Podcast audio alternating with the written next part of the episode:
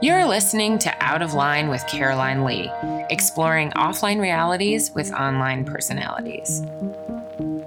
Lisa Congdon is an artist, illustrator, and author of seven books, including her most recent release, A Glorious Freedom Older Women Leading Extraordinary Lives. Lisa is a swimmer, biker, animal lover, speaker, and advocate, and was named one of the 40 women over 40 to watch in 2015.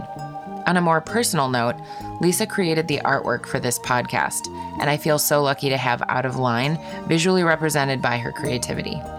Lisa and her wife Clay live and work in Portland, Oregon, so we hopped on a Skype call to record our chat. Welcome. I'm so excited to have you on and get to talk to you a little bit. I was just thinking about how many years I've followed you on social media, which I've been calling Sochmead lately, and I hope it I hope it I hope it catches on. Do you listen to um, Two Dope Queens? Is that why? no, no. Do they do they say so, that? Two Dope Queens is like one of my favorite podcasts, and they call it Soch Meets, and it cracks me up every time. Oh my gosh. Okay, well, apparently, nope. I, I, you know, I didn't know that it was from them, but yeah, well, I don't know if they invented it, but um, but they they use that term a lot. okay, amazing. Well, I'm going to listen to the podcast today, and I have to now that I have to know what it's all about. But I love that with following you on the social medias, that it's also been something that I've gotten to know you in real life as well, and kind of the weird dance of the online reality and the offline reality being two totally different things. So it's really fun to have you here and just kind of get to talk about that a little bit. And um, yeah, how many years have you been online and how many years have you been an artist? Okay, so I first sort of entered the online world back in 2004. Whoa. Which seems like an eternity. Well, although there are people from like live journal days who've been on since the 90s. So in some ways, like compared to some people I know online, it hasn't been that long. But of course, compared to a lot of other people, it's it seems like an eternity. So yeah, so in 2004, two things happened. I joined Flickr, which I always like to think of as like the original um, visual social media platform, even though it was so clunky and is now feels so antiquated. I mean, I don't I don't know anyone personally who still uses it, but at the time it was like where you met people and posted pictures. Mm. And I also in 2004, maybe early 2005 started a blog. It's a different blog than I have now, but it was my first blog. And basically, I was going through a period in my life around that time where I was experimenting with a lot of creative things. Like I had, um, I started my my first career when I was in my early twenties was I was an elementary school teacher, and I did that for like six or seven years, and then I went to work at an education nonprofit organization in San Francisco that worked in public schools. So I was still working in public education, but I was working more uh, in an office. And while I loved my work and I was super passionate about education and social justice and all these things that the organization was working on, I felt like the sort of like creative, I don't know, I was dissatisfied creatively, or I felt like something was missing from my life. And to be honest, I might not have even known that it was creativity or whatever. So at the time, I was sort of like in a searching place. I was in my early 30s. I was trying to figure out who I was and what I was about and, you know, the meaning of life and all those things. Mm. And I just started experimenting with sewing and drawing and painting and like I have no artistic formal artistic training. So this was all just like something I kind of did for fun at first. I took a few classes and at the time, and this is in the early 2000s, internet was starting to become a space for people like me who were dabbling in new creative endeavors and the sort of DIY movement was starting. Mm. and you know blogs were starting. So people were starting to blog about art and craft.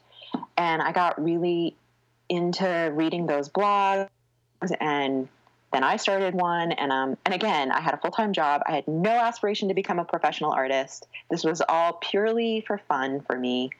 In fact, I sort of thought of myself as somebody who had really clunky, bad artistic skills. Oh my gosh! I was just sort of.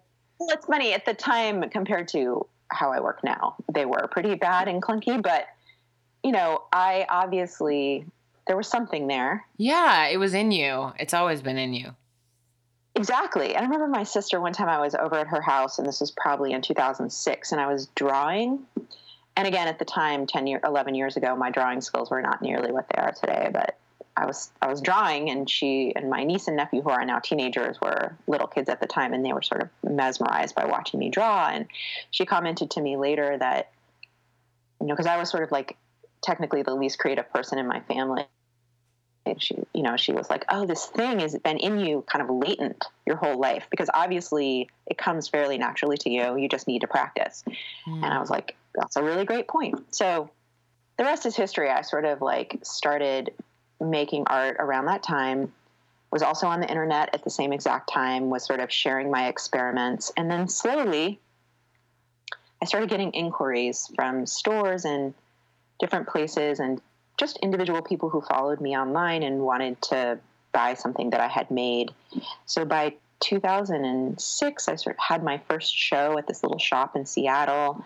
And that was kind of the first time I remember identifying as like, oh, I am an artist. Um, and I had really only been drawing and painting for a couple of years. And my work so different than it does today. Mm. Um, and then by 2007, I left my job to try to make a go at making a living as an artist. And that was really hard for the first few years. I think people imagine that everything is seamless. Like mm. they, they look at they look at you now or and they say or any artist who's successful and they're like just assume you've always sort of worked that way and it's surprising to me when i remind people that i struggled at one point that Oh, absolutely. You know, people are like surprised, like as if I've all I just sort of hopped out of bed one morning, decided I was going to be a professional artist and like started making six figures or something. You know, like I, I think that it's just, people need to remember it never comes easily and it requires a lot of hard work and it did for me. And so, but you know, 11 years later, here I am. Oh yeah, absolutely. And I, I, as a side note, just from my own experiences, I, um, I often have found in the things that I've started and and tried that it really takes me three years of you know busting my busting my ass to really keep working on something with a lot of intention and focus. And even even then it takes 3 years for it to really be something that's profitable and something that is well known enough that people aren't just like you do what? But it sort of has a reputation and it has whatever mm-hmm. whatever the business is. And so yeah i think you're right. It can be very overwhelming, I think, especially since we're talking about social media, especially with social media when you've got this sort of feed that shows all of the good, it can be really difficult to look at it and also see the struggle um, integrated into the story and also to see like the evolution of where someone started and how hard they've worked to get to a point like where you are now, where you could quit your job and make six figures being an artist. Yeah, I mean, I think it's like both inspiring to people, but also like people who want to do it themselves. They look at when they understand or when they begin to understand that it takes at least three to five years to even sort of begin to make your mark. It can be like, oh, do I really like? You have to want it pretty bad. It's so true. you know, and so because it can feel like daunting and overwhelming to people. And, you know, there's so many people out there doing what we do now that it's very um, and that people also i think suffer from a little bit of like how will i ever stand out or fit in for that matter. Yeah. Yep. That's so true. So when you started um, with like a social media online presence was that something that you ever thought this will be how people start to know me. This will be how people kind of find my artwork and get to know me in any sort of way well, it's interesting. You know, when I first started using, say, like Flickr, like way back in the day, for me, it wasn't even like there was no, oh, I want to build an audience for my work. That sort of intentional thinking didn't come until later. And fortunately, it was around the time that Facebook and eventually Instagram popped up as places where there was this we didn't none of us knew it at the time because whenever a social media platform begins you never ever know how it's going to take off right? Like there's actually a few of them that started and crashed already. Sometimes i still get emails that's like you have a new notification on Ello and i'm like Ello? Oh my god fucking Ello man. I that's so funny. I just am dying when i think about that. But anyway so yeah, or Vine, or like a lot of these places that I think were predecessors to a lot of the platforms that we use today, or even like Periscope. You know, you know now there's just all these live feeds on Facebook and Instagram, so that's what people use. Mm. Um, in some ways, for at least people of my generation, Instagram sort of trumps Snapchat. You know, so you just never know what your platform, what it's going to do for you, and so.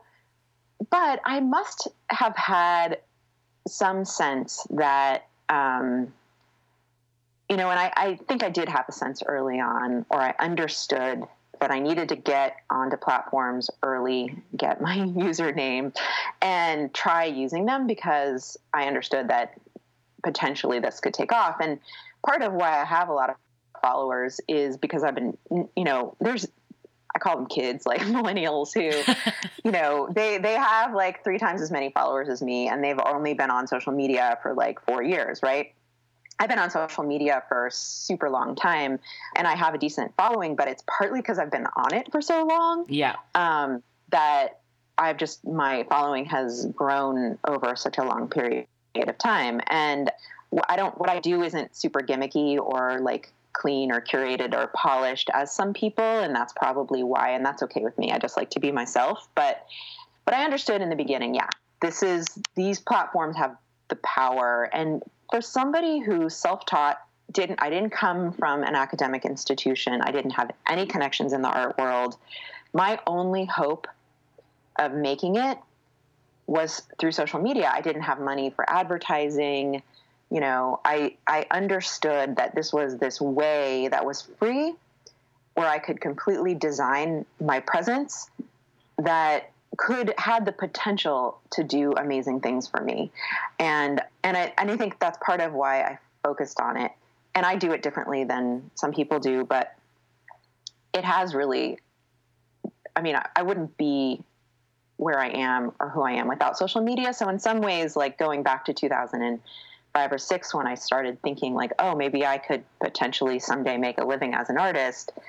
I knew that when I, you know, had first had access to social media, that this was the way it was going to happen. Like I think I understood it. Now I didn't understand how far it would take me, or the potential it had, but I understood on some level this was my only chance, because, um, you know, because I was kind of a nobody and I really do think it has both leveled the playing field for a lot of us who didn't come from art school and didn't have connections in the art world and were, you know, maybe starting later in life. But it also, in some ways, like saturated the playing field. So I stand out because I started early on and, um, but I think it's harder now to like get on social media and make a name for yourself. You really have to have kind of something special because um, there's so many people trying to use social media to like promote their creative business um, or their talents and skills. And when I first got on social media, that wasn't the case. Like I, I was one of the few people in the beginning. I've just been doing it for a long time. That's so true. And I have heard people say, kind of like the, well, it's too hard, so I'm not even going to try because it's so saturated. Or, you know, I'm gonna work I'm gonna work my ass off and I'm gonna pour my heart out and put it all onto the internet and then no one's gonna see it. And so I think that is definitely something that's quite daunting for for artists and other people as well who see social media as something that is crowded and everyone's taken all of the original corners. And yet there are still people that I find who are fairly new and they are their work is amazing or even even people like I think of my friend Justina who is an interior designer and the work that she does I mean she's like blown up overnight in in front of me like I've been I've watched her I remember when I had more followers than she does, and it's just that she. Yeah, yeah, yeah, I remember when I had more followers than she does. Like it's kind of nuts. How there are certain people, and she's definitely a great example who um, who literally have there's something magical about what they do that people are drawn to. And um, and so for those people, it's like pretty amazing. Well, and it is so unique. Like what she does is, and what I think similarly, like what you do is so unique. When I see someone repost your work, I'm like, oh, that's Lisa's work. It's it's not samey. It's not kind of something that I see again and again. And I think people are really hungry for that. They want originality and they want something that is inspiring and and shows a little bit of a different angle on the world. So with Justina, like, I mean, she was always like, oh, what I want doesn't exist, so I'm going to go create it. Um, and I think that those people will always stand out and rise to the top because they they are the ones who are really pushing what is original and they're really pushing themselves to to create what they want to see and not just kind of work with what's already there. That's such a great point. I think that there's this idea of like if you can figure out what's different about what you do so that you're actually setting trends or you're diving into new territory um, that's different than what people are already doing. Like you know of course there's nothing completely original but i do think that the more different your perspective the greater the chances that people are going to want to follow you. Because so many times you know how like uh, instagram in particular suggests accounts that you should follow based on what you already follow? Yes. And yeah. i don't know about you but sometimes i'll look and i'll say oh that's cute but it looks like a million other things that i already see. Uh-huh. so i uh-huh. don't press follow. But if i see something that's like different or unique or like edgy in some way i'm always more apt to follow that person. And i think that's probably true for a lot of people. Absolutely I so agree with that. So with you and with your with your journey of being online, since you have been online for so long, I'm really curious to hear what has it been like to have the line between, you know, real you and like online offline. The online Lisa and the offline Lisa, were they sometimes the same or has there always been kind of a really clear differentiation between the two? You know, it's interesting. Like I feel lucky and that I feel like I'm, and this might just be an illusion um, that I carry around with me, but I do feel like I'm sort of one person and I don't feel sort of like there's a offline Lisa and an online Lisa. I really try. And sometimes I'll even, like, it has to be intentional. Like, I'll start to write a post and I'll say, oh, that, that doesn't actually sound like something I would normally say. So I make sure that I say it in a way that I would say it to somebody's face. And I think that for me, the part of why my followers like to follow me or the ones that are sort of devoted are because I am sort of this person who they think they know. So on the one hand, that's great, right? So people they see me as a nice person or somebody who's inspiring or somebody who tries new things. Um, and so I know this because I get a lot of comments and emails from people, and that's really wonderful. Like I do feel like I want to project this not a version of myself, but like just myself online mm. um, with all of my quirks and fears and things. That said, and we can get into a discussion about this idea that you know that people what people's perception of me is in a minute, but the good part of that is that I'm I get to be my whole self the hard part about that is that people do sometimes think that they know me, but they don't. Mm. Because there's only so much that you, I mean, people probably, they know that I'm a nice person. They know that I like to swim. They know that I'm devoted to making art. They know what I look like. They know that I'm married to a woman. They know that um, sometimes I struggle with you know, stress and anxiety. They know that, you know, they might know lots of things about me, but you really can't know somebody's personality online. And I think part of what might happen for a lot of people, and I know that I kind of do this too with like, if I admire someone and I'm following them online, I think I know them. Like, I think I know their personality, and people will sometimes come up to me at public events um, and because I'm, I have a lot of followers and I've been online for a long time and I show pictures of my face you know, once every couple of weeks, people know what I look like. So people will come up to me either in public or at an event and they'll say, This is so weird because I know you, but you don't know me. Uh-huh. and my gut reaction is like, no, you don't actually know me. And that does never comes out of my mouth because that would be rude. Like people don't mean it.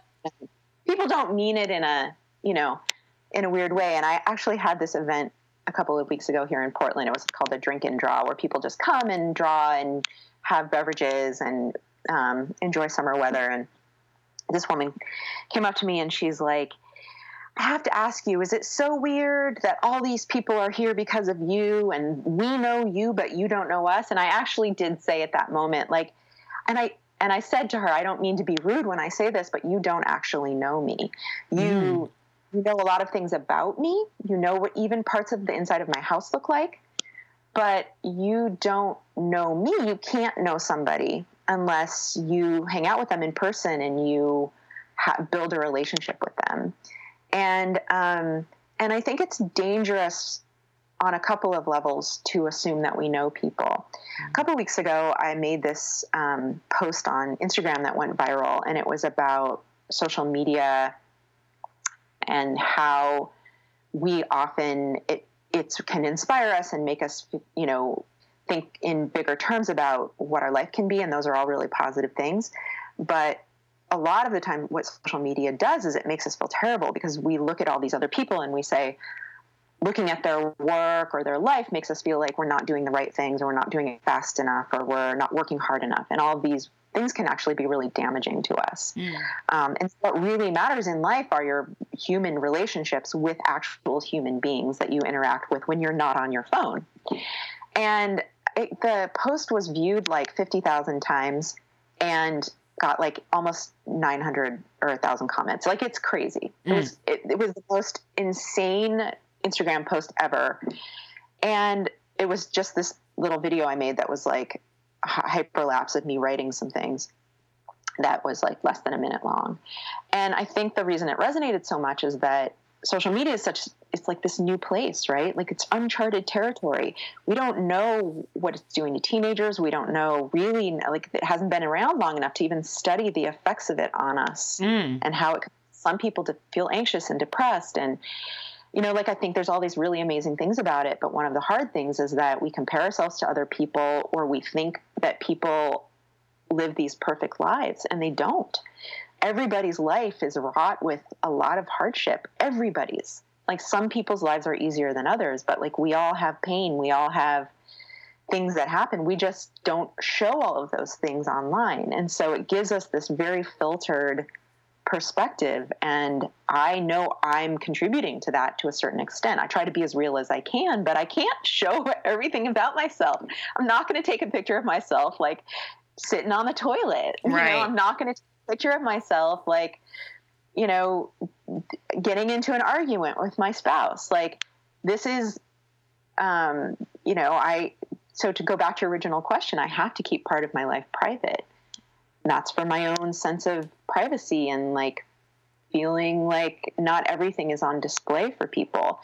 But I want to share just enough of my life so that people understand I'm not perfect, but still people, or that I have this perfect life. It's such a tricky balance, Caroline. I'm, yeah. I struggle with it every it's so, and it, it is, I'm hearing you loud and clear because it is such a new frontier. It is something that we don't have years of data of of this is how it affects your brain or this is you know social media affects your psychology in these ways. And and especially like you said for even kids i mean for us i'm like well at least at least our at least our brains are yeah, the first enough of our lives were that's right. we didn't have it at all. And so there we at least have some sort of purity of of our our hardwiring in our brain but for kids i'm like oh geez like they don't even know they don't even know what life is like without it so it'll be really fascinating to watch the next the next generation grow up and grow up online and watch how they're different and what that looks like but for for us right now I definitely hear you. It is such a weird line of I want to be authentic. I want to be myself. I want to share things that about me that are that are real and genuine and and that's one thing like I do for myself and I know you do as well is is get political. I mean, I will talk yep. about things that matter to me online and I I don't care if not everyone agrees whereas I think some people like to be more like neutral or Switzerlandy. Yep. Um Yep and so i think for for people who like for people like us who actually do sort of speak out and stand for something. It's like okay well i want to use this as something that is really an extension of who i am but i think that's just it. It's it's an extension. It isn't you. And when someone comes up to you at an event you've created and says like hi i know you so well it's kind of like yeah, but if they hung out with you for a day, they might not like you at the end of the day because they they might be like, "Oh, wow, your your personality isn't you can't put your personality in in a feed online. You can put aspects of it and you can kind of hint at it. Um, but humans are tangible as well. It's you can read a book, but I don't know what, you know, T.S. Eliot was like to be with when we would eat a salad together on a Tuesday. exactly. Well, and I think too, like you, we're all sort of whole people with, you know, with good parts and, and, and parts and bad parts and like demons and shadows and, you know, special talents and things that we're afraid of. And, um, we're so much more complex. Even the most revelatory people online, even the people who sort of bare their souls and they are there, um, they are still so much more than what they show. And that is all to say, I think it's just people need to be really conscious of that all of the time mm. that when the, when you feel affected like let's say you're looking at a feed and somebody who does what you do has just had some accomplishment and you have a tinge of jealousy like first of all let's celebrate you know the fact that you know we all can have successes but also that doesn't mean that person's life or career is perfect or and conversely that it makes yours worse or bad or not as valid.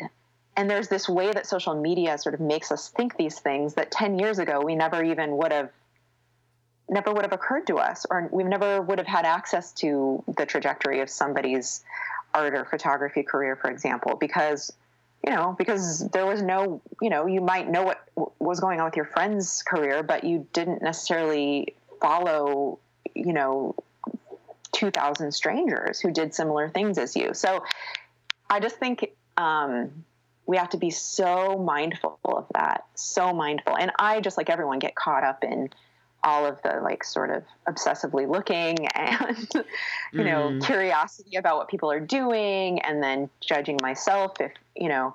And i know that i am part of that on the other end too that um, one time my friend samantha hahn who's a fellow illustrator oh yeah I, I, follow her her work is beautiful yeah she's an amazing uh, fashion illustrator. Anyway, we were on the phone once. We talked periodically just to kind of compare or, you know, just sort of like bitch to each other about this and that. And we got onto this topic of, of Instagram and she was saying, and she, she was really candid when she told me this and she was like really clear to tell me she wasn't telling me this to hurt my feelings, but that um, we were talking about comparison, and she was like, "Yeah, I know this woman who actually mentioned to me that she stopped following you um, because your life seemed so happy and great, you, you, made her feel terrible about herself. And like, of course, my heart sank because that's the last thing I want anyone to feel mm. when they look at my feed, right? Yeah. And as it turns out, I, I, probed a little more, and this woman is like pretty accomplished illustrator, illustrates for the New York, the New Yorker, the New York Times, like to like clients that are on my dream list or whatever, right? And that's just the point of it is that like it's all relative. Yes. And um, and I bet you if I met this woman in person and we sort of got to know each other, we would probably have gotten along great. But that's the problem is that we don't really know the other person and we don't know that their life is also fraught with other things. Um, conversely, like there are people who are pretty negative online and just kind of do a lot of complaining and that's also problematic. So it's just, I don't know. It's hard because you can only see a part of somebody. It, and yes. It it makes me feel really weird and uncomfortable when people say they think they know me. I understand why they say it. I get it, but I think my message is you don't. You actually don't know anybody that you don't know in person and haven't spent time with. So just remember that. Mm. Yes. Yep. I love that. I want. I want that. I want to. I want everyone to to chant that together because it it's so true. And I think that whether it's comparison or either the other side of things, I've unfollowed some people that are really close to me in my life. And I've actually told them, like, I, I haven't just done it and then been like, I hope they don't find out. I've said, this is going to be the weirdest conversation we maybe ever have, but I'm going to unfollow you. And, and here's why. And it's usually because I have such a hard time with the online personality that they create. And it's such right. a separation from who they really are that when I see their their posts and their work on online, I get angry and like kind of resentful because I'm like, that's fake. That's not you at all. And I just, I, it makes me like, be real. Like, that's bullshit. And I wanna, it makes me mad when I see this online thing that they're creating that is such a kind of like separation from who I know them to be and I know them really well that I just kind of am like it's better for me to love you in real life and just right. love who you are as a person and not get mad every time I see one of your posts and just be like why are you why are you doing this like what is it about you that feels like you need to create this thing because I know you and I know what you normally wear on a normal day and I know what your house looks like on a normal day and I know you know, I know what your relationships are like and I know I know you. I know real you and it makes me mad that you're trying to make this online thing that you're creating seem like real you. Um and that I think is also really weird thing and sometimes I even like laugh at myself and I'm like am I insane for thinking that that's healthy? But um for me it's been really it has supported me in my relationships with a couple of these people where it has just given me more grace and more space to just love and accept them for who they are in my actual real life because like you said my actual real life is totally different than um, my online my online life. And even though my online life is an extension of who i am it isn't me. And so um, getting to kind of choose ways that social media can augment my life, but the minute that it starts creating comparison or depression or any sort of anxiety where my life doesn't look as good as their life or I'm resenting people I actually love because of the fake the fake story that they're telling about their lives, then I'm just like, you know what? Then I've I've found myself being online far less this year. I will say, especially since the election um, I've just been like, whoa, okay, whoa, you know, like there's there's a lot going on and there's a lot of energy running really hot right now. And so it's been really nice to kind of just go on maybe like for a few minutes a day and then only post like twice a week and just space it out a little bit and have it be less of a less of a percentage of my life, you know? it's a, it's kind of a it's a really weird crazy thing that feels like it just keeps changing yeah, you know, it's funny. I can relate to a couple of things you said. First of all, I want to say that I am like 100% an advocate for unfollowing people who make you feel bad about yourself. Even if you know it's twisted, even if you know that you shouldn't feel bad about yourself, if if following certain people makes you feel bad, then don't follow them. Mm. Like until you can work on that because um, there's no reason for that. You know, you should really follow people who make you feel hopeful and joyful and inspired. So I am uh, totally pro unfollowing and also have unfollowed people who, for whatever reason, either because, yeah, they're they, they don't seem real to me or because I know them in real life and this other part of you know them feels inauthentic or because they just are doing so many amazing things. I feel terrible about myself, you know, or whatever. Um, I really feel like I have come to terms with that to a certain extent. Like I really put blinders on and focus on my own career. I've gotten really good at, at not, you know, occasionally I have, you know, issues with of jealousy or, you know, admiring somebody and I have to just sort of turn that off. Mm. But I'm getting better at it. Like I, I do think there's a way around it, but I do agree that there's just times when you have to um, you have to unfollow people.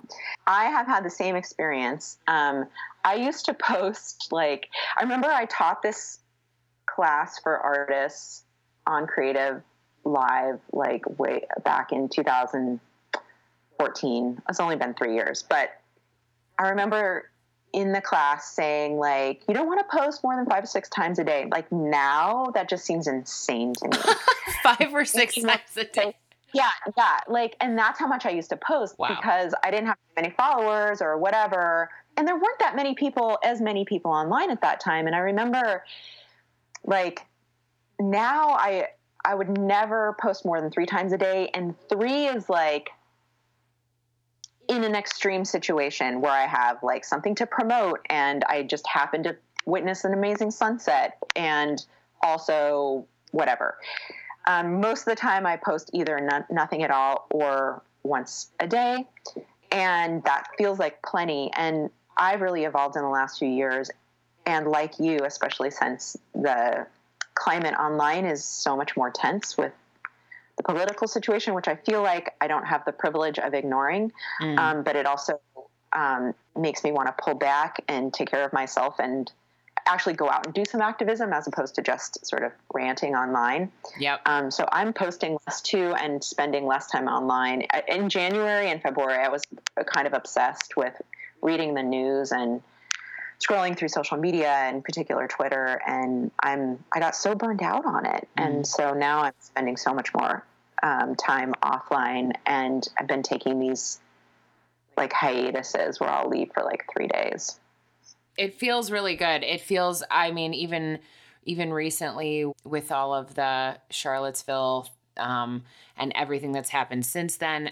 There were some days where I was really glued. I was reading Twitter like live feed constantly. And then I just started to go crazy. It was like, oh gosh, there's so much. And the people who are are talking a lot online, they just keep talking like more and more and more and like their intensity grows and then and then it's almost like what they're saying grows more and more extreme in their corner. And I just feel like after a while, there's just sort of two sides and they're both yelling at the same time and there's there's nothing actually like you said like put down your phone and do something that's been something that's been hard but it's also been good to to see that as a choice and to choose okay this is stressing me out like i i haven't I haven't taken a breath in two minutes. So I'm like, clearly I'm stressed because I'm just holding my breath and reading Twitter. Um, and so it's really important for me to put it down and do something. Go, go get involved with my real body and my real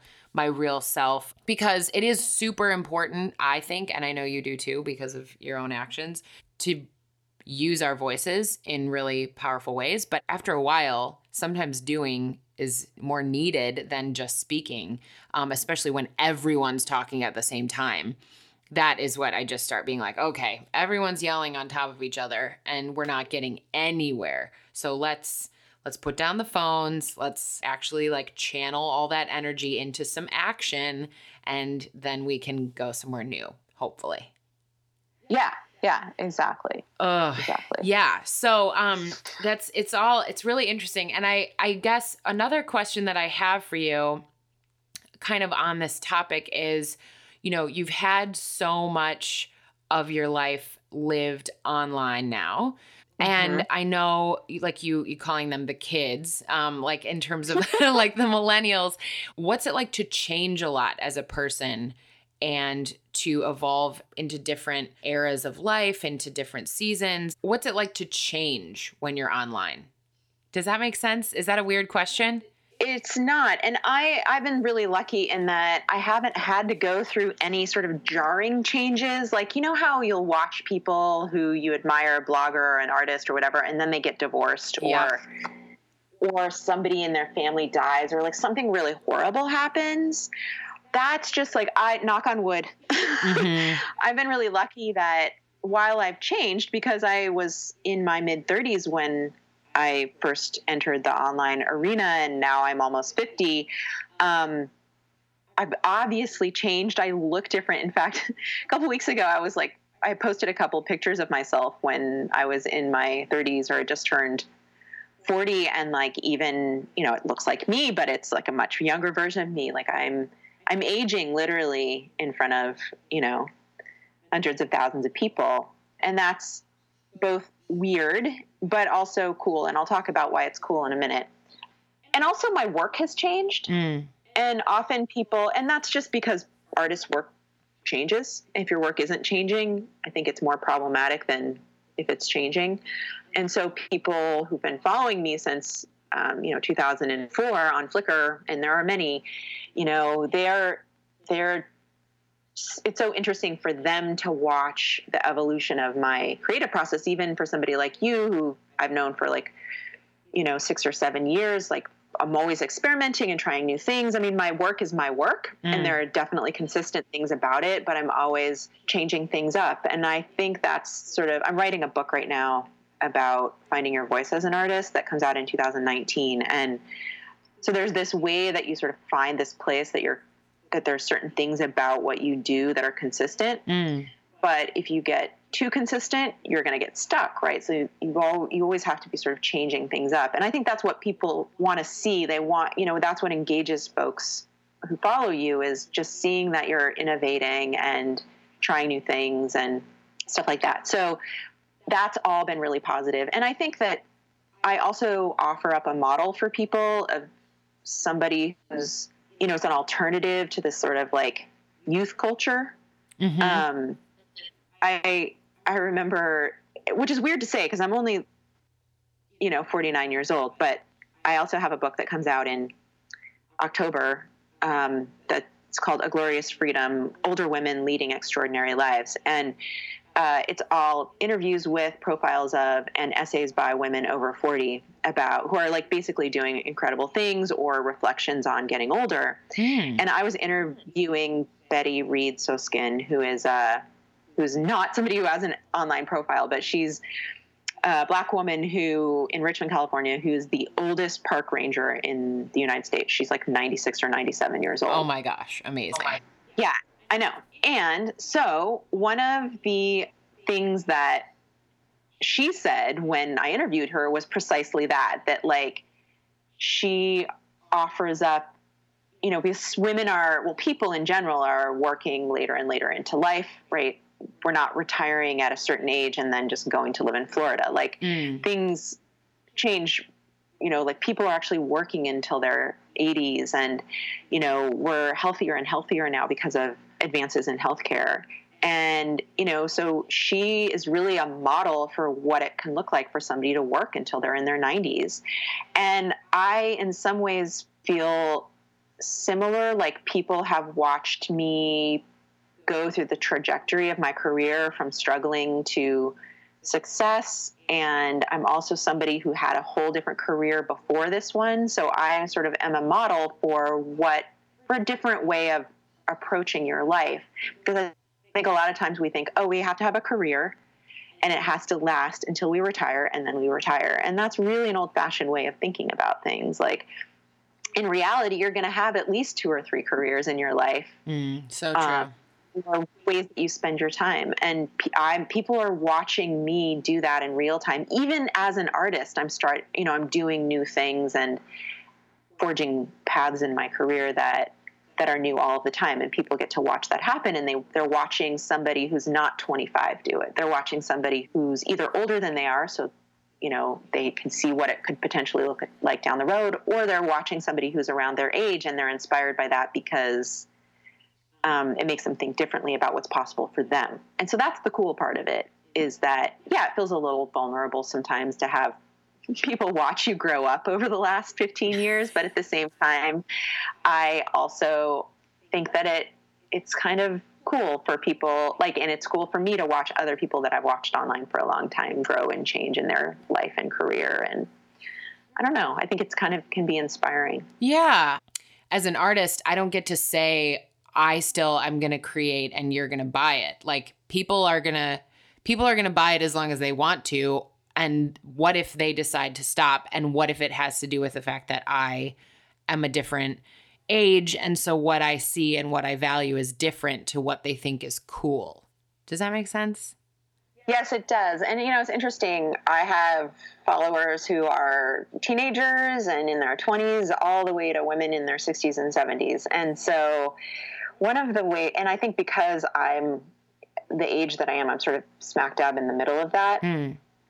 Um, and I have this sort of, you know, work that appeals to to younger people, but also work that appeals to older people. And sometimes it's different what appeals to each personally, I've definitely had those fears before mm-hmm. myself, okay. so I can relate. Mm-hmm. But I think part of how I deal with them is just remembering that the world is filled with a lot of different people, and that there, if you're continuing to be creative and innovative, there's always going to be an audience for your work, and it might change over time. I, I used to think five years ago, like, oh, in five years I'm going to be dried up. You know, mm-hmm. people will have people will have moved on and yet I still continue to sell stuff and my imagery continues to resonate with people. Mm. And part of that is because I'm changing and growing creatively and infusing what I'm learning in my life into my work. But part of it is that my audience is changing too every day. Mm. And maybe it's shifting to a little bit older. And so if you're attached to only appealing to one age group, then it might be true that at some point your work isn't going to be appealing. But if you remember that the consumer market and the market for for supporting artists is like is huge um, and spans many generations, you'll probably always have an audience as long as you're excited about what you're doing and that shines through. Because I think really that's what people are attracted to. I love that, you know, like what am I attached to? It's almost like in assuming that I might wake up one day and the kids are like, "Oh, she doesn't she's not relevant anymore." Like she's not cool. she's a, she aged out. Um what about everyone else who's aging with me? We're all in the same boat. I like that perspective and it gives me a lot of yeah peace of just being like oh totally that makes tons of sense there's always going to be people who are connecting with what you and I and anyone else are doing as long as we're creating something that speaks a truth to them and is is resonant with us. I think that's actually the thing that is the biggest deciding factor in in artwork is does this feel real? Did this did the artist create this because of their own truth and their own journey? Um, or were they trying to make something just for money or make something because or yeah because it was trendy or mm. whatever and i think that like that people can see through that right yes away. yes and um, i've learned that lesson myself a few times personally mm. but um, yeah i think if you're like making work for the reasons that you want to make it and that um, i mean of course as a commercial artist you have to pay attention to you know to to what people are interested in mm-hmm. of course that should to a certain extent. I mean, I, I, think for fine artists it's a little different, but for commercial artists, like, of course, you should pay attention to to the world and what's going on and what people are into. I'd be lying if I said that like all of my art was like purely internally driven. That said, I only focus on the stuff that is interesting or joyful to me or you know or something that i feel like i personally need to work through mm. in my in my art and inevitably you know, there's a, always a few things that I make that I'm excited about, and nobody seems to care about them. Nobody wants to buy it. Nobody's that excited when I post a picture on Instagram. But 90% of the time, if I'm into some idea or I make a piece of work that's based on something personal or something that I'm passionate about, other people get excited too, and it turns into you know, kind of financial gain for me at some point or another in some way or another. Um, but if you're so focused on your audience and not focused on what you're excited about, I think that's when you get into trouble. Mm. Yep. I love that. I love that. And I, I'm really excited to hear about your book coming out, by the way. I think that's something that is is one of those things that I'm I'm really ready for our culture to start talking about and embracing like celebrating the people around us who are still living amazing incredible lives because you're right there is such a expectation of okay now you retire and you become a snowbird it was funny the other day my my husband is from australia and they don't have that term and so he he, he was like what's a snowbird and I was like, oh, that is a very American thing. It's this thing of you retire and then you move to Florida or Arizona or whatever.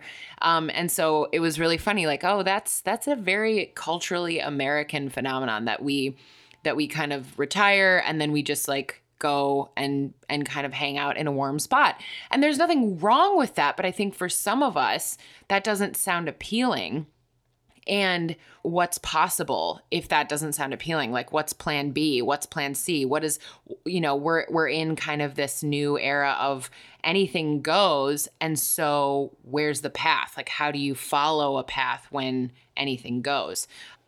Right. And I also think there's other ways to think about that too like I don't never had kids. Like that's kind of a new thing now that women, even women in relationships, are choosing not to have children and to focus instead on travel and career and um, or just not that you need a reason, but like that 20, 25 years ago, even was like that's what the expectation was you know if you were a fertile woman you had kids Absolutely. and that's changing and so like i also feel like I can be a model for what it looks like to not have kids and still have this really full, joyful life. And um, not that my life is perfect by any stretch, but I think that's like kind of an exciting thing to be part of is just like being a person who lives a life that's a little bit unconventional.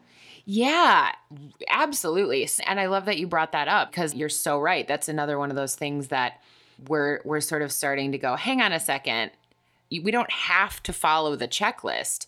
Um, so was that something that you always felt within yourself, like I don't really want kids, or was there a point in your life where you made that decision?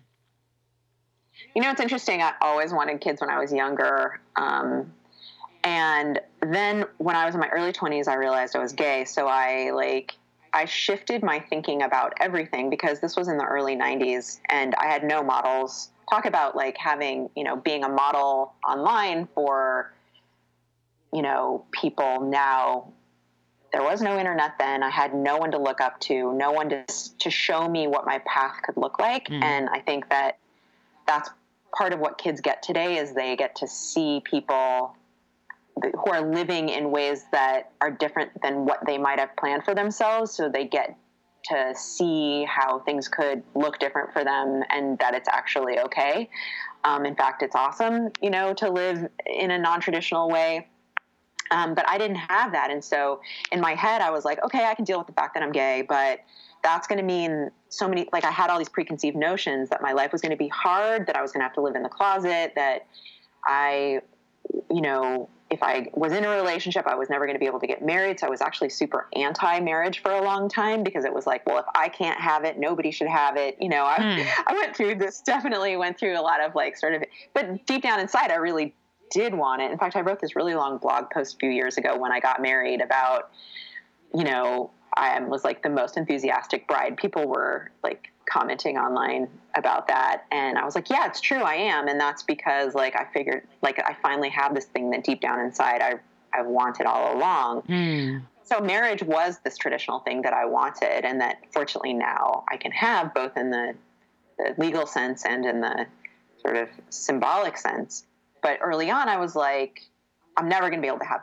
get married and i'm never going to be able to have kids. And then when i was in my 20s it was starting to become more acceptable for you know gay couples to either adopt or get inseminated. And the woman that i was in a relationship with for most of my 20s and into my early 30s um, and i like explored this idea of having a kid. Mm. we ended up breaking up a few years later so thank god that never happened because kids sort of inextricably link you to whoever you yeah for sure um, and i'm sort of like she's a wonderful woman but i'm just glad that i we made the choice not to because that you know kid would have also had to deal with you know us not being together because the relationship I was destined to was doomed. But anyway.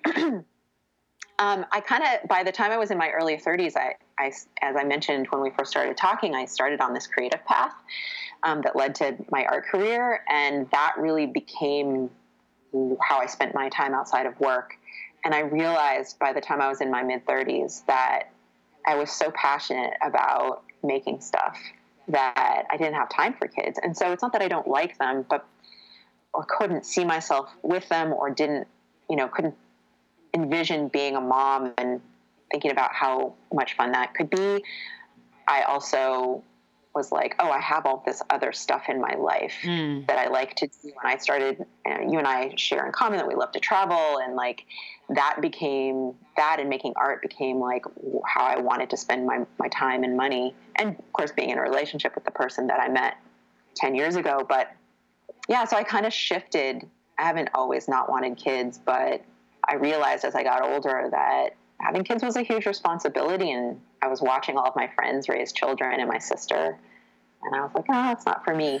Yep. And it did it felt good to make that decision and I think that more and more women, even women in traditional straight relationships are making that choice now and I think it's pretty awesome because uh, you should never have kids because you feel like you should. Oh, uh, yeah. You- yeah, yeah. I have relatives who have kids and I've even heard them say, you know, I wish that I'd realized it was a possibility to not have kids. And it, that's to me is a really intense thing to hear someone that has children say. I'm kind of like, "Oh my right. oh my gosh, you can't say that. You you have them, you know?" But I'm grateful that they're being honest because I think it's important there is kind of a an expectation uh maybe just a kind of a I don't know what the word is. It's it's just kind of this assumption maybe that people who have kids are so happy that they're parents. And I think that that is very true. Um, but I don't think it's always true. And so I think that to hear someone who has kids say, I kind of wish that I realized it was possible to not have kids. Um, and I just did it because I, I thought that's what I had to do at, in society. Um, I think hearing people say that is also important because it breaks the expectation that no, everyone who has kids loves it. It's for everyone. I don't think it is for everyone. I don't. I don't think it's for everyone. And I also agree with you. It's a huge responsibility. And I think taking it on also means that, I mean, there's a reason why I don't have kids yet. And because I know that I would have to completely change my life and I would want to be super present to their needs and be able to nurture them in a way that right now I'm not interested in. Right now I'm nurturing businesses and my marriage and my adventure life of going around the world and it's a choice. Um, but I think, like you said, knowing that that's even possible to make that choice is a new conversation, but a very important one. Right. Exactly. And I think that what what we can offer other, you know, young women who might follow us online is just like a different idea or model for what their life can look like. And that's one of the ways that I think that we've been talking about how what a sort of toxic place the internet can be. Mm. But one of the but there are as I mean you and I practically live on the internet, you know, like not less now than we did maybe five years ago, but like we, you know, we have presences there. We've made a lot of friends there. We know each other through there, you know, through the internet. So many positive things have happened for us because of the internet. And I think that there are so many really wonderful things about social media. And one of them is that, you know, for example, in the in the African American community right now. I was reading something the other day that there are so many high, like uh, regular people um, in the African American community who are like who are starting Instagram accounts, and that it's become this place for Black people to find each other and get inspired and um, organize, and you know, like so many things, mm. and um, that are really wonderful and that social that Instagram in particular has become this platform for Black people that's super powerful.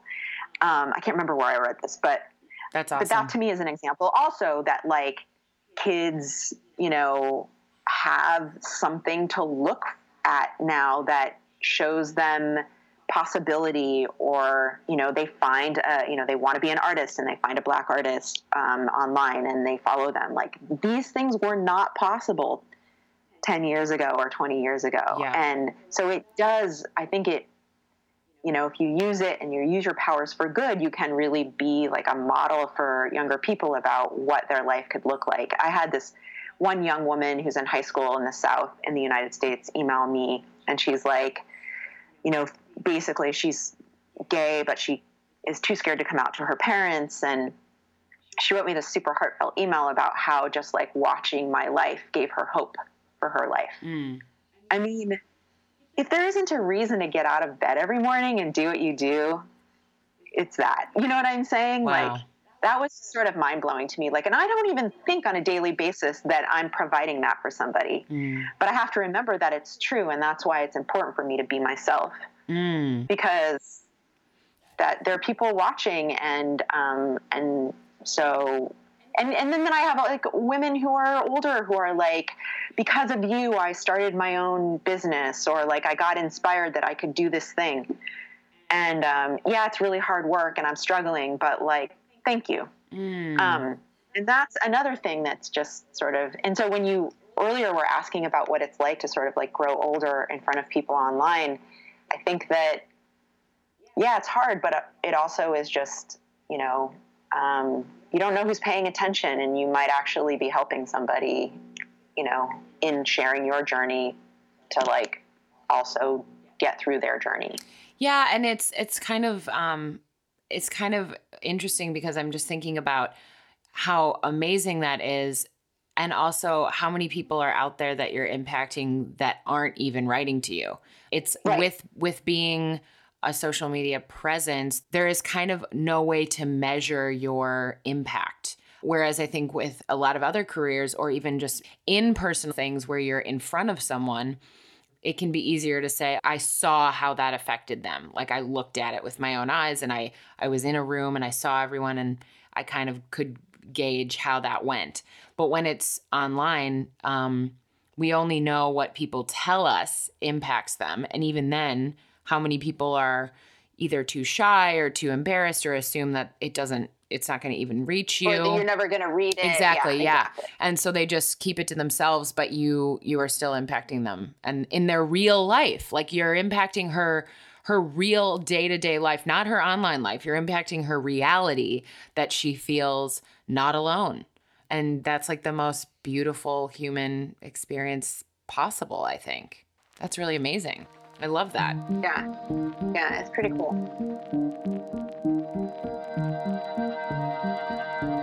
Stick around for part two of this discussion, where we'll dive into the online portion of social media realities. This episode of Out of Line was produced by me, Caroline. All sound editing, engineering, and original music composition by Jaden Lee. And a big thank you to Cat Footwear for working with Out of Line this season.